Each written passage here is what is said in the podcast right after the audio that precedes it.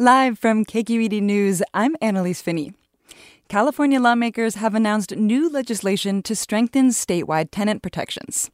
KQED's Vanessa Rancaño reports they're billing it as a homelessness prevention measure. The proposal would lower the state rent cap from 10 to 5%, expand the number of Californians covered by that cap, and make it harder for landlords to evict. Los Angeles State Senator Maria Elena Durazo is introducing the bill in part because she says the government response to addressing homelessness is primarily focused on rehousing people. But it needs to be together with an effort to prevent people from becoming houseless. Yes. Senate Bill 567 aims to strengthen the Tenant Protection Act passed in 2019. But landlord groups argue there hasn't been enough time to see how effective that law is. I'm Vanessa Rancaño, KQED News.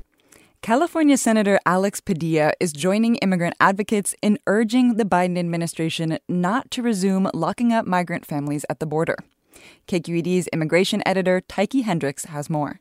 Family detention was used by Presidents Obama and Trump, but it has been sharply restricted by the courts. And child development experts say locking up children, even with their parents, leaves lasting scars on kids.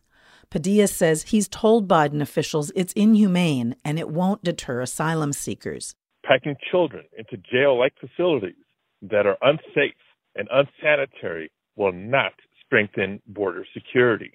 Homeland Security officials say it's only one option they're considering to cope with a global migration crisis. I'm Tyche Hendricks, KQED News. And I'm Annalise Finney.